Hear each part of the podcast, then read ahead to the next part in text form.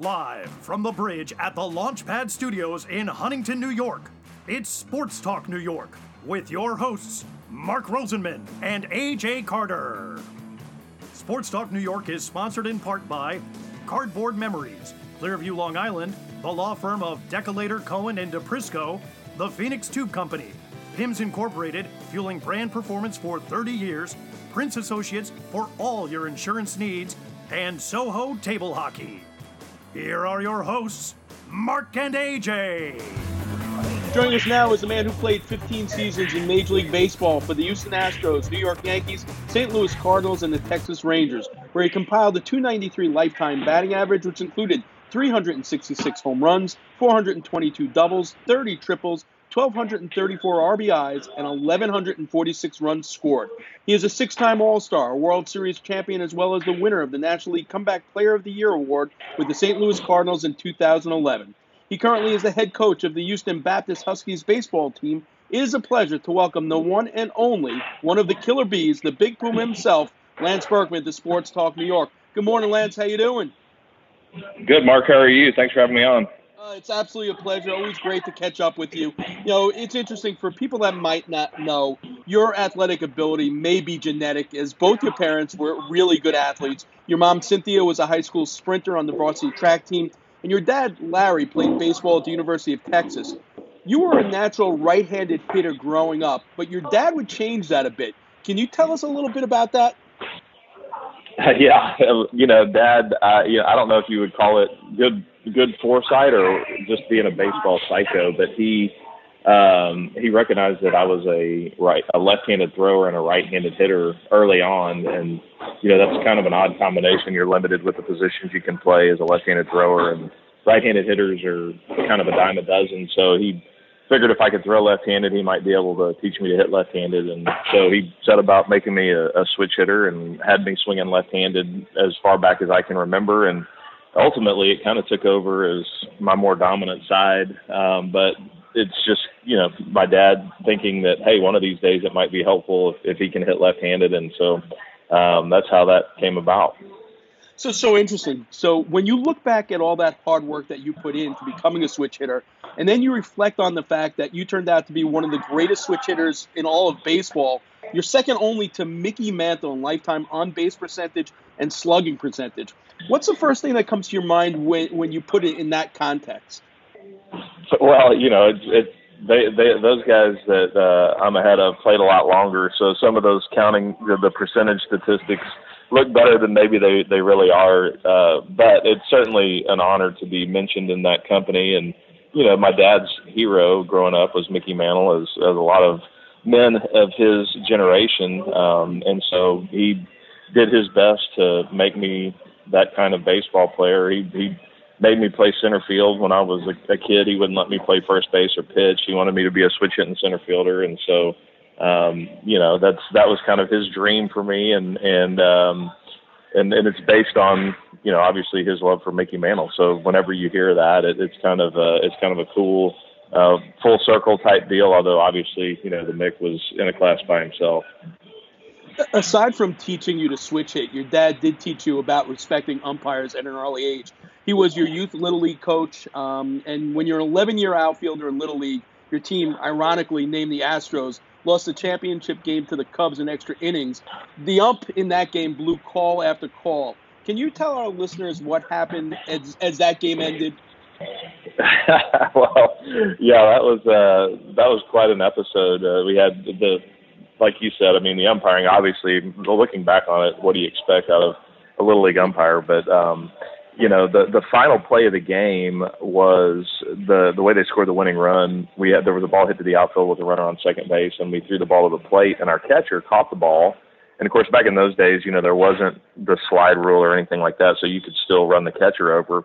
And our catcher caught the ball, and the the base runner ran him over uh, and you know, well in front of the plate and didn't dislodge the ball. The catcher goes kind of sprawling, but hangs on to the ball, and the kid touches home plate. And the umpire said, "Yeah, he ran him over, but he didn't. He never touched him with his glove." And we were just, you know, incredulous that how can you have that kind of a collision at home plate and, and not be touched by the ball, you know? And so uh, pandemonium ensued, and, and everybody was was yelling and the parents were were up in arms and so I ran over and I started, as I had seen on television, started kicking uh, dirt on the umpire and in my vehement protest. And my dad next thing I know, uh, had grabbed me by the scruff of the neck and he pinned me up against the dugout wall with his forearm. And he basically let me know in no uncertain terms that that was unacceptable behavior, regardless of the outcome. So I got the message pretty quick. so you have a standout high school career, um, feeding off a three run home run performance in the Lockhart tournament. As well as a game-tying right-handed three home three-run homer, followed by a game-winning left-handed RBI single in a big game. Later that season, Rice University offered you a scholarship early in your senior year in high school, where you end up batting 539, slugging percentage of 974, eight home runs, you drive in 30 runs. How much did knowing that you your your future was already you know predetermined going into part of that season? How much did that help you relax and, and just you know enjoy the game that senior year? Well, I think you hit it uh, right on the head there. I mean, it, there was the the pressure was kind of off, and you, you know when you're when you're in high school, and it, really it kind of follows you throughout your career. You're always trying to get to that next level. So when you're in high school, the most important thing in the world is to you know to get a chance to play in college. And so um, after I knew that I was going to get a chance to play at Rice, it, it did help me relax. And you know I, I had never really put together a great high school season before that senior year uh, and some of that's, you know, you're you're faced with limited at bats, and so if you happen to have, I remember I got into a little bit of a slump my sophomore year, and uh, you know, there's just not enough time to make up the ground, and so uh, things like that happen to you, and and never had really been able to, you know, put put a great season on paper until my senior year, and I think a big part of that was just knowing that hey, I'm I'm going to be able to have at least an opportunity to play in college, and the pressure's off in that regard, and um, you know, we had a decent team, and it was it was a lot of fun that senior year for sure. And you mentioned going to Rice. At Rice, you get to play for the legendary Wayne Graham. As a freshman, you're part of one of college baseball's all-time great trios: Toronto Blue Jays center fielder Jose Cruz Jr., Kansas City Royals left fielder Mark Quinn. You guys batted back to back to back.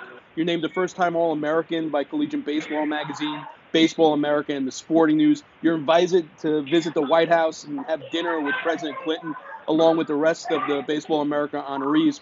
What are some of your fondest memories of Coach Graham and your time at Rice? Well, Coach Graham is is one of a kind, and and you could make the case that he uh, is the greatest college baseball coach uh, to this point. Um, you know, he he won five junior college national titles at San Jacinto there in Houston, and then he goes to Rice, which you know, I, to put it into context, I mean, Rice has 2,500 students. The the high school that I went to my first two years of high school had more students than the whole university, and it's a it's a private school. It's tough to get into. It's um, you know not known for sports for sure. Uh, and he was able to go there and with all of the limitations, um, you know, win a national championship in 2003. I think they went to six or seven College World Series in his tenure, and you know, just a, an incredible um, run of success there. And now that I'm a college coach, I look at that and I'm like, my goodness, I mean, how did this guy do it? But having played for him, uh, he was a, a master psychologist, just really had an knack for getting the most out of his players. I think he had a really good eye for talent.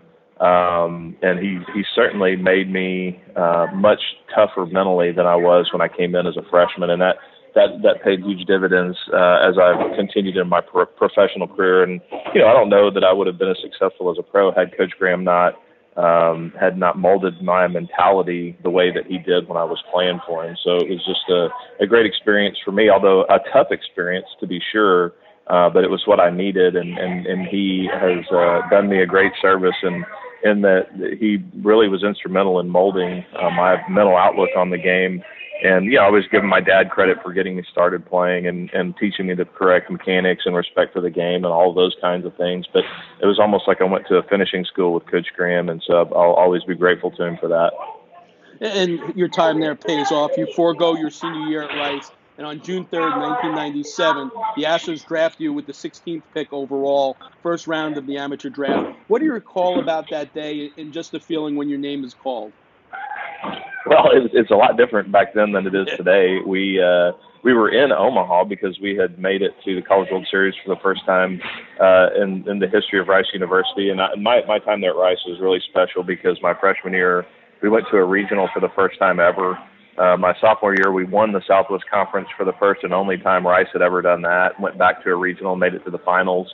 And then my junior year, we won a regional and we won the WAC. Uh, we moved to the Western Athletic Conference, won that, won a regional, and then you know got to play in Omaha. So we had we were in Omaha, and and um, you know that was in the early early days of the internet, um, where not everybody had access to it. And and my uncle is a um, he works with computers, so he had a, a sort of a specialist knowledge of how to access the internet and followed the major league draft that year and we were I, I was sitting in a hotel room in Omaha with my future wife and my my future brother-in-law and my mom and dad and we were waiting on a phone call and of course there was no you know the the the, the access the accessibility of information today is much different and you know we're hearing all kind of things like you could be a first rounder it might be second or third we just you just didn't know so we're just kind of sitting there waiting on a phone call um, and the phone rings and I answer it in the hotel room. It's my uncle. And he said, well, are you glad to be staying at home? And I said, what do you mean? He goes, well, the Astros just drafted you in the first round,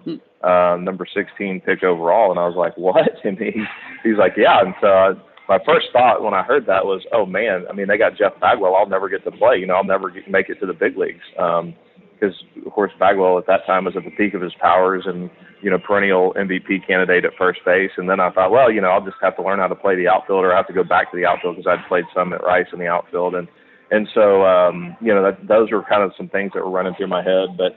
Uh, obviously, much different than than it is today. I kind of found out secondhand, and about an hour later, the Astros ended up calling me, and Gerry Hunsicker said, "Hey, you know, we picked you uh, with our first round pick," and and so um, it was it was neat because the people that were in the room, my mom and dad, like I said, my the girl that I was dating at the time, which she's now my wife, we've been married for almost 24 years, and so um, and then you know her brother who was my teammate at Rice, uh, and it was just a a good uh, a good experience for me. But I just remember being on pins and needles. Obviously, you're just sitting there for hours. It seems like waiting on the phone to ring, and there's no information, and you have no idea what's going on, and and then you kind of find out all in a flurry what what's happening, and so it was uh, obviously something I'll never forget.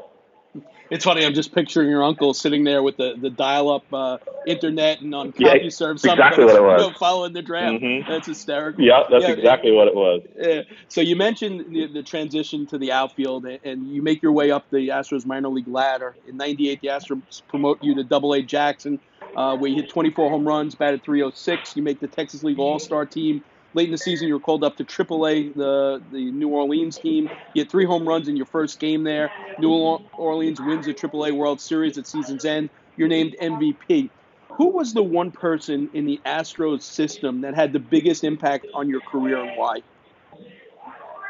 Man, that's a great question. I mean, I, there were there were so many good people that that you know had a that had an influence on me. Um, a lot of it, it's just it's weird. You know, you think about it different times. I mean, I one of the guys that stands out to me is Bill Burden. He was he and he was our outfield instructor.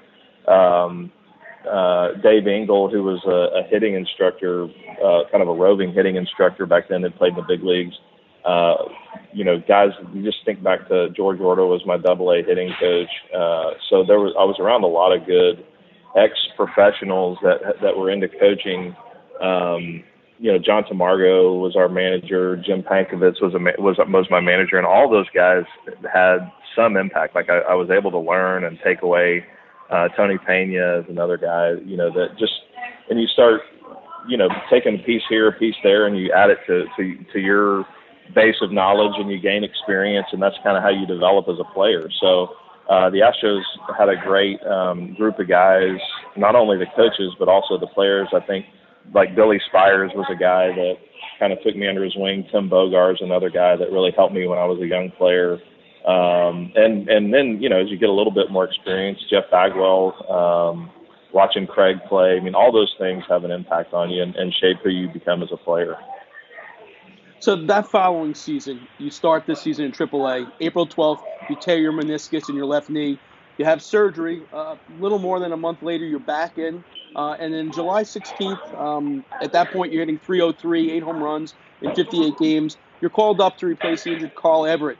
What do you recall about that day? Who gave you the news that you're being called up? And what's can you like flash back to that moment when Larry Dierker calls on you to pinch hit for Scott Elarton in the seventh inning in a one-one tie, and what you remember, you know, when you told grab it back. well, that's the, so the first the, the, the story of the call up is kind of interesting.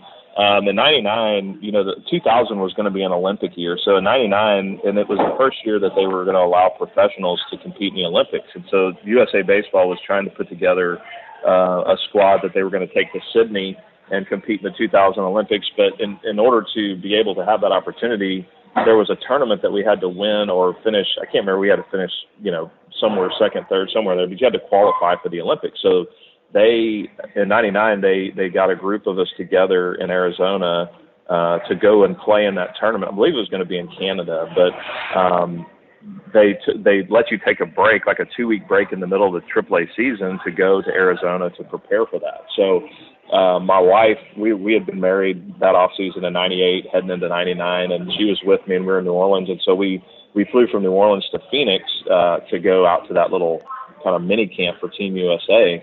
And when we landed, uh, my cell phone had you know six or eight messages on it, and so I was like, well, this is kind of odd. So I I checked the messages, and one of them was from Gerry Hunsicker, and he said, hey, we're calling you up for the big leagues. You need to get on a plane, you know, as quick as you can back to Houston. And so I was like, oh my gosh. I mean, it was almost, you know, you kind of have this tingle go through your body, and it's, it's almost like a, an out of body type experience. You can't believe that, you know, your dreams come true. And so um, I just remember making a flurry of phone calls. I called my dad, and of course, you're trying to make travel arrangements. So we literally landed, like, went to the Team USA headquarters uh, because my stuff, I think they had sent it ahead. I got all my stuff we got back in the cab and went back to the airport and, and then, you know, flew back to Houston. And, um, and so, of course, back then it was the Astrodome. And I, I remember like not being able to figure out how to get into the Astrodome. I was like, where do we go? You know, like I, do I just go to the, to the ticket window or do I, is there a loading dock? And so kind of getting those details squared away. But, um, it, it was, it, it was just a, the whole thing was very overwhelming because you walk in there and it was a it was a veteran club. I think I was the youngest guy on the team at that time by like ten years. I mean, there there was very few other young players. There was a handful. Scott Elarton was a younger guy, and Russ Johnson was a younger guy, and Daryle Ward and, and guys like that. But uh, for the most part, I mean, you're you're dealing with a successful team. They were they had just won the Central two years in a row. Um, 97 and 98, and had a, and 98 was probably the best team the Astros ever put together outside of the one that, that won the World Series in 2017 you know, they had won 102 games and they ended up with Randy Johnson and they just had so many great players. So you're walking into a clubhouse of, of older guys that have had a lot of success and just feel totally out of place. And um, I just remember feeling disjointed that whole year in '99. Every time I went to the plate, it was, uh, you know, there was a lot of pressure. I felt the need to to impress and to do something to justify my call up. And uh, when Dirk looked down the bench and said, "Hey, you're pinch hitting," I was like, oh my gosh, you know. So you walk up there, and, and this has only happened to me maybe once or twice in my life, but you know, you hear about people's knees feeling weak. I literally didn't feel like I could stand. Like I was like, am I going to collapse in the batter's box? And my first at bat was against a left-handed pitcher named Justin Thompson, who was at that time, you know, really good, had good stuff, and he, he threw me a first pitch breaking ball because there was first and second, nobody out, and and it seemed like it scraped the roof of the Astrodome and it landed, you know, just below the knees on the outside corner for a called strike. And I was like, oh my gosh, if that's a major league breaking ball, then I'm going to have a hard time hitting. And uh, anyway, ended up grounding into a double play, sort of an inauspicious beginning, killed the rally. I think we we still won the game, but uh, it, it certainly I didn't come in and and and go like gangbusters from the very beginning. It was it was kind of a slow start. So. So you get your first taste of postseason play in 2001, trip to the first World Series in 2005, falling to the White Sox in four games. What was your takeaway from that first World Series, and were you able to draw upon that six years later when you're a member of the Cardinals? Oh, hundred percent. Um, you know, one reason why teams, or at least they used to value veteran guys, is because you know when you have those type of experiences, it helps you the next time you have them. And, and, and you mentioned the 2001. You know, that was my first playoff experience. Even even though it was brief, you know, we got swept by the Braves, which they they were kind of our nemesis. They were kind of the Astros' nemesis there in the late 90s and early 2000s. Um, it, it still it still was helpful because you kind of got to see what it was like to be in front of a big crowd and to play in those meaningful games in, in October And uh, so then in you know in 2004 and five, we uh, you know we had that run of playoff success, and and that certainly carried over. You learn how to compete, you learn how to handle the pressure. Um, you know, and having been through that, you realize, okay, I'm going to survive this, and so it definitely helps calm you down when you get the get another opportunity like we did in, in 2011, and really in 2010 with the Yankees. I mean, um, you know, we got beat in the ALCS, but we beat the Twins in the ALDS, and and had had some postseason experience there. So it all sort of culminated in that 2011 year. So it's interesting you mentioned the Yankees. So you grow up in the Astros organization.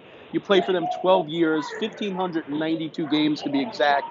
July 31st, 2010, you're traded to the New York Yankees, where you served both as a designated hitter and a backup first baseman, which was really important, as during that season, you know, Mark Teixeira went on the disabled list due to a hamstring injury, so you get to play a lot for them. Um, what's your initial reaction to being traded? And while you know you probably you, you, did, you played the least amount of games in your career for the New York Yankees. What was it like being a member of one of the most iconic franchises in all of baseball?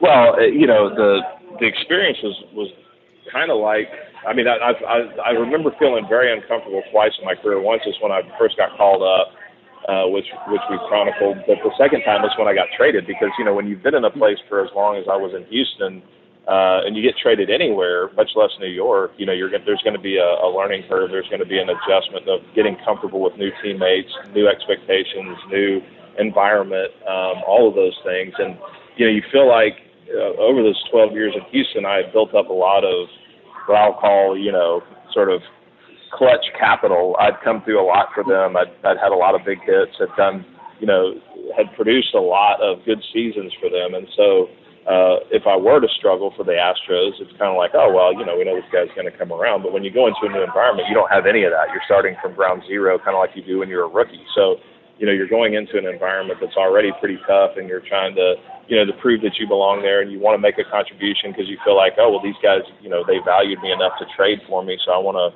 I want to produce for them. And and I was already kind of mired in the worst season of my career. I had surgery in spring training that year with the Astros. I hurt hurt my meniscus again uh, in a in a spring training drill and had surgery and never really got going and and just felt kind of off all year. And uh, when I came to New York, it, it, it certainly continued and um, but my experience with the team was amazing. I mean, nobody takes care of their players like the Yankees organization. It's a great organization from top to bottom. They got great people. Kevin Long is one of the best hitting coaches in the game. He was there. I had a great chance to to work with him, and and uh, so you know, just in, really enjoyed being on the team.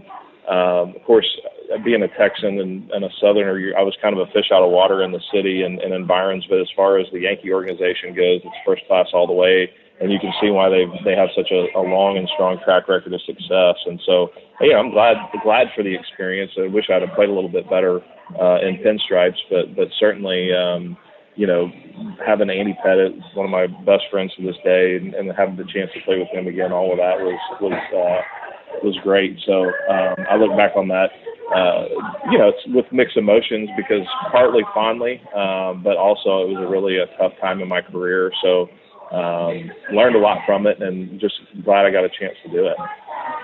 You know, it's interesting. Obviously, here in New York, we look at the Yankees, probably with the East Coast bias, but you go from one historic franchise to another. December 4th, you signed an $8 million one year contract with the St. Louis Cardinals. And as it always seems to do, it works out for the Cardinals. That season, you hit your 350th career home run, which turned out to be the second furthest home run ever hit in the new Busch Stadium. You're one of the team leaders in batting average, home runs, RBI. You're named the NL Comeback Player of the Year. Finished seventh in the NL MVP voting. The sixth time you would finish inside the top 10, by the way.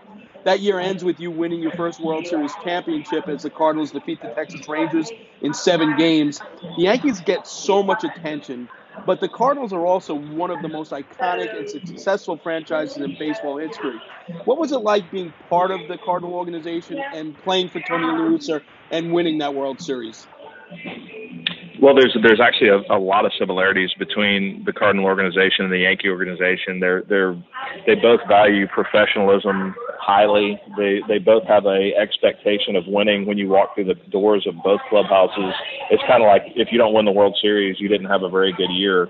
Um, you know, they they both have a passionate fan base that goes back generations, and I think that's the coolest thing. Is the to me the the the best places to play in the game are those where the fan fandom is sort of sort of passed down from father to son or grandfather to father to son. I mean, there's it goes back generations, and there's a sense of ownership that the fans have in the in the organization, and and both New York and St. Louis have that kind of um, they have that kind of following. The difference is there's a lot of other stuff going on in New York, whereas in in St. Louis, I mean, the Cardinals are it. I mean, there is nothing else, and so um, you, you, there's sort of an extra texture or depth to their passion for the team uh, that, that's unlike anywhere I've ever been. So uh, it was a, a, a tremendous experience for me. I felt right at home in St. Louis. I was back in the National League where I'd spent my whole career.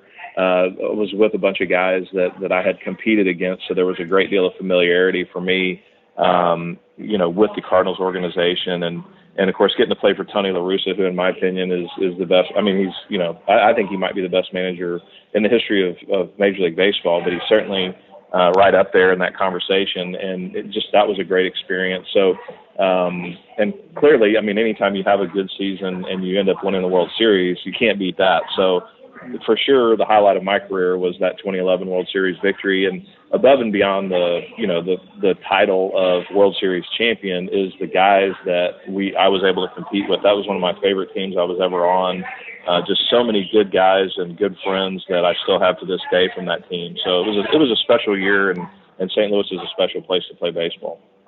So you mentioned the fact that with that fan base, you know, it, it's handed down from generation to generation.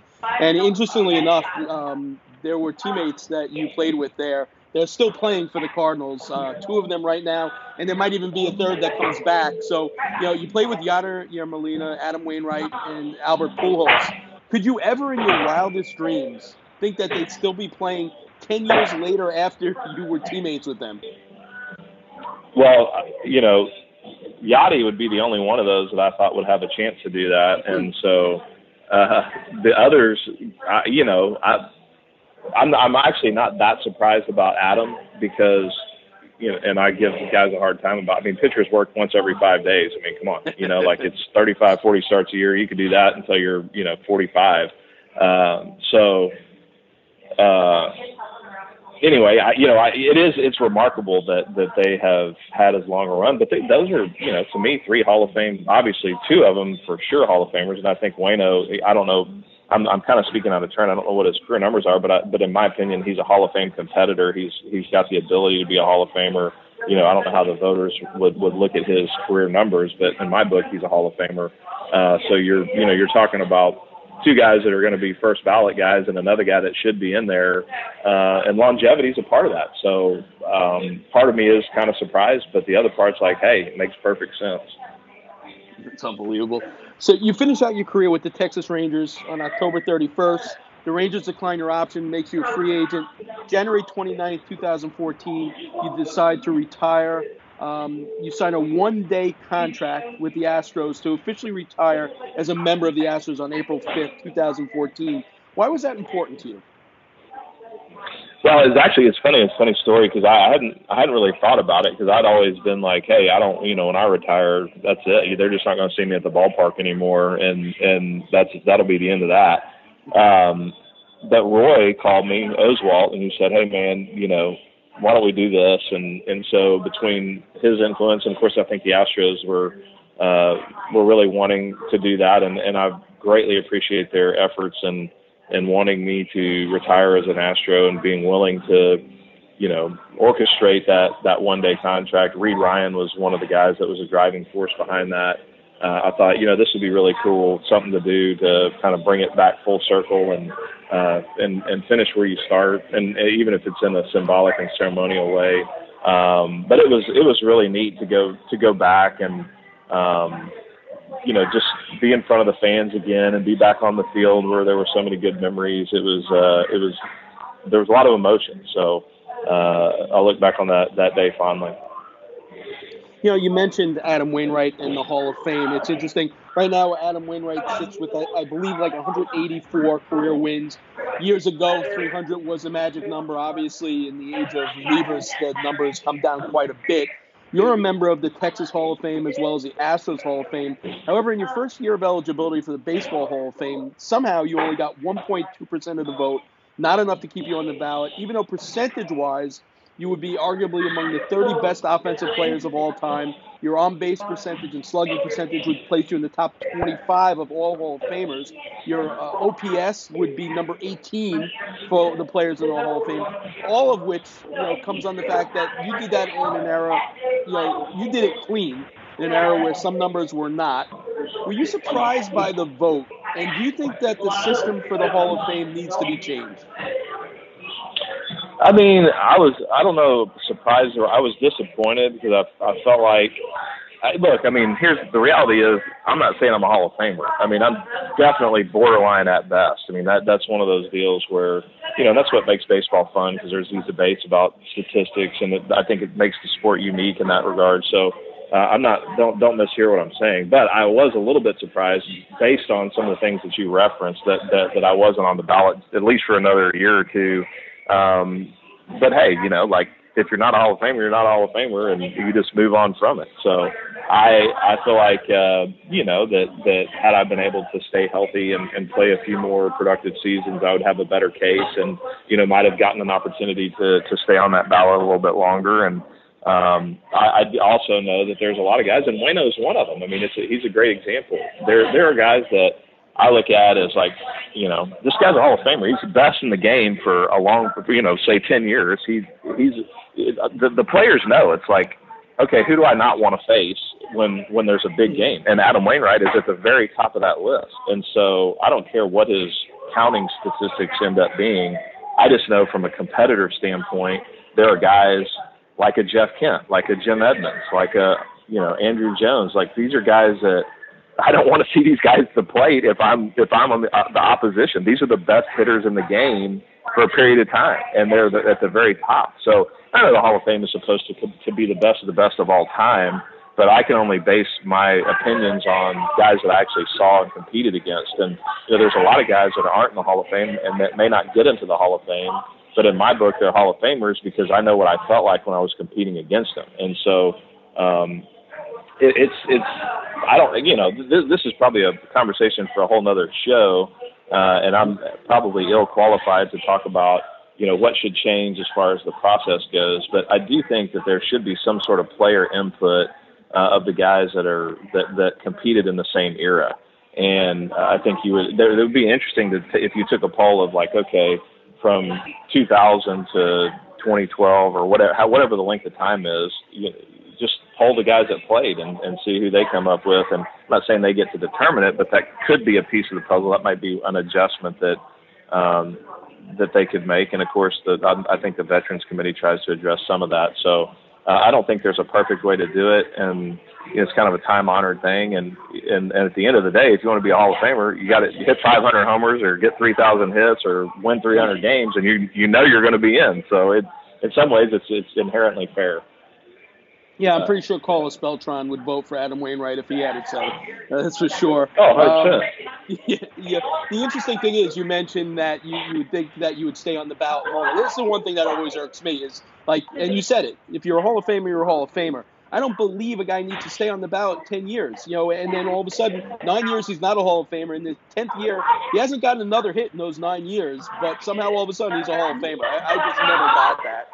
Um, so well, you know, I, I do think, well, it, it, and not to disagree with what you're saying because I think there's validity to it, but I do think that sometimes it requires a little bit of marinating for people to appreciate the the, the type of career that a player had. And, and as an example, you know, 30 years ago, batting average was like the, the statistic that people used to judge is this guy a good hitter or not. But since statistics like OPS have, have been proven to be a, a, a better predictor of offensive prowess. And so, you know, the way that the statistics are viewed is, has changed a little bit. And of course, I think the steroid era has has some things to say about you know what what Hall of Fame statistics are because you've got some guys that have put up eye popping numbers that skew everybody else's, and so I think things like that happen where maybe some time, letting some time go by, and and kind of letting a player's career marinate a bit is is a is a decent policy. Although I understand what you're saying.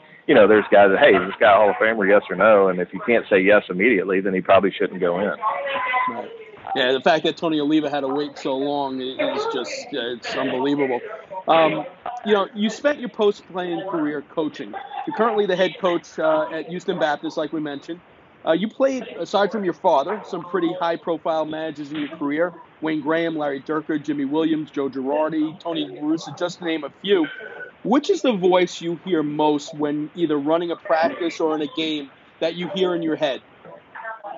I mean, it's, it's my dad, but a close second would be Coach Graham. I mean, those two guys, like I said, they they had the biggest Im- impact on me. And and you know, I hear my dad because I feel I feel like foundationally, morally, I mean, he's my hero. You know, like he sets the standard, and and many many of the things that he taught me when I was growing up are just ingrained in who I am as a as a man and as a human being. So um, he would have the, he would certainly have the biggest influence. But but as far as like you know coaching wise, Coach Graham, I hear his voice all the time. He you know he said things to me that I still say to our players and use. I mean, he would say things like, you know, have a meeting with yourself. You know, he'd demand that you go home and look in the mirror and be really honest with yourself about your performance and about your preparation and and those kind of things. And and I still still hear him, you know, and imploring us to do that.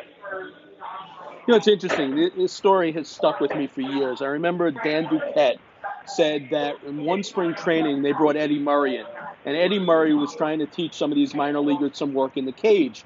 And you know, some young you know prospect said, "Listen, they drafted me because this is what I do and this is the way I do it." And um, I, I, think it was Buck Showalter walked over to the guy and gave that that prospect you know homework. He says, that guy that was just telling you is Eddie Murray. I, I need you need to go back and you need to do a book report on Eddie Murray. And then the kid came back and realized who Eddie Murray was and realized, all right, maybe I can get some wisdom from him you're coaching a lot of young men now um, that some of them might not even know who you were. Uh, what are some of the obstacles that you need to overcome, you know, in relating to, to a young player that throughout his career he's probably been the best player in his town, and now he's at the college game where he's no longer the big fish in, in, in the pond. I think the I think the biggest challenge in coaching today is just you know you can't coach kids the same way that that I was coached as far as you know the the yelling and screaming and the they, they just they're just it's just different. I mean, society's different, um, and that kind of is what it is. So you a perfect example is I can never ever remember in my life if Coach Graham told me to do something, wanting to know the reason why. I mean, if he just said, "Hey, you know, run down there and touch the foul pole and come back," I mean, you were off like a shot without even thinking about it. But you know, the kids today they want to know the why behind everything. So do this. Well, why why are we doing this? You know, and and that kind of drives me crazy. Um, but that's how they that's how they've been raised. You know, they they there's used to be like the, because I said so was a legitimate response from your mom and dad whenever you were you know like why am I doing this because I told you to and then okay after a while you get that but we don't have as much of that anymore so uh, the way you handle players has changed the other thing I think is a challenge for for these players is the attention span, the ability to concentrate seems like it's waned a bit. And I think part of that is because of our accessibility to social media and constant entertainment. I mean, you if you just it's funny. I'll sit back and I'll watch these guys, and they they have their phones out all the time, of course, and and it's not like they're they have their phones out and they're reading an article or they're you know looking at something for any length of time. I mean, it's literally like look for three seconds, swipe, swipe, swipe, swipe onto the next, onto the next, onto the next, onto the next, and and they just you know baseball's a sport that requires sustained concentration. And i don't think i don't think guys understand how to do that. I think they they you know they they concentrate in in about three second bursts on on what they're doing and then they're on to the next thing. And so it, it's created this culture of like if you know, a, an inability to sustain concentration. And baseball's a long, you know, you don't have to concentrate as hard as you can for three straight hours, but you have to be engaged in the competition the entire time the game's going on, or something bad is going to happen. And I think that mental engagement is tougher for kids to get to uh, again because of the the things that they're subjected to as they're growing up. So, I mean, those are some of the challenges that we try to overcome. And I'm not, you know, it's not like oh, back in my day it was so much better. It's just different, and you have to acknowledge the differences, and you have to try to make adjustments and allow for those differences, and then you have to figure out a way to overcome some of the things that are detrimental to good baseball performance, and and that's the the art of coaching. So we're in the middle of learning the best ways to do that. Of course, being this being my first year, I'm, I'm learning at the same time the kids are learning from me. So um, I'm excited about the challenge, and that's why I love it because it is a challenge. Interesting, you mentioned the attention span because I remember Todd Pratt told me that years ago some of his greatest lessons were after a game in the locker room talking amongst players. And he's a coach now, and he says the kids get in the locker room and instantly they go to their locker, grab their phones, and sit down and just are on their phones, and they're never talking the game anymore. He says, and that that was a big part of his learning through the minors and all the way up was talking the game after the game. And he says that's one of the things that is lacking now as well. Um, lastly, you know, you look at the guys who are getting jobs in the majors. So many of them have absolutely no managerial experience whatsoever. You know, you take a look. You've been coaching since your your retirement. Um, is managing in the big league something you would like to do? And is it somewhat frustrating that guys with no experience at all are getting jobs in the bigs? Well, I mean, yeah. The first first answer is easy. Yes, I mean it's definitely something that I'd be interested in doing um, at some point in the future.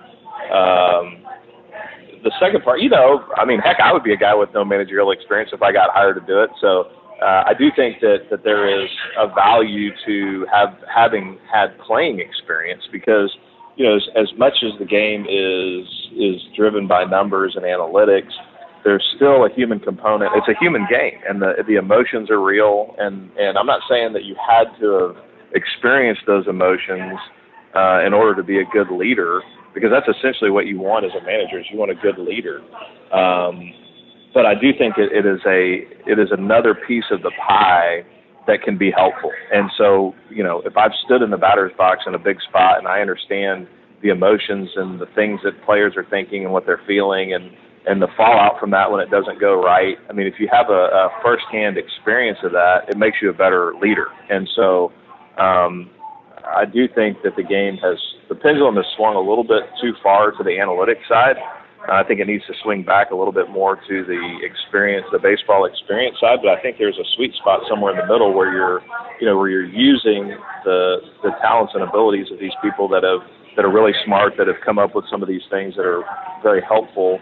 Um, but you don't discount some of the playing experience and the and the managerial experience that kind of old school baseball people have. So uh, to me, the, the organizations that are doing it well are the ones that kind of marry those two concepts where you have a lot of information, a lot of input, a lot of analytics, but you also have an acknowledgement that the human side of the game is still where the rubber meets the road. That's who's playing. It's not robots, It's not, you know, it's not a science project. I mean, these are real people, and uh, you have to acknowledge that there's emotion, there's, you know, all of these things that come into play um, and who better to, to help the players cope with those type of things than the people that have been through it before. So um, that, it's an interesting, again, probably a broader discussion, uh, the role of analytics and how it's kind of taken over and uh, and all of that. But I do, I think it's both. I mean, I think you have to you have to have both. Awesome, Lance. Thanks so much for your time this morning. More importantly, for everything you did on and off the field. We could have done an entire show just on all your charitable work, which actually earned you a Roberto Clemente Award in 2008. Uh, great catching up with you. Hopefully, one day we'll be able to catch up with you in a major league dugout as a manager somewhere. Uh, loved speaking to you today for sure. Oh, thanks, Mark. I really appreciate it. Our pleasure. Lance Berkman, six time All Star, World Series champ, 2011 National League Comeback Player of the Year.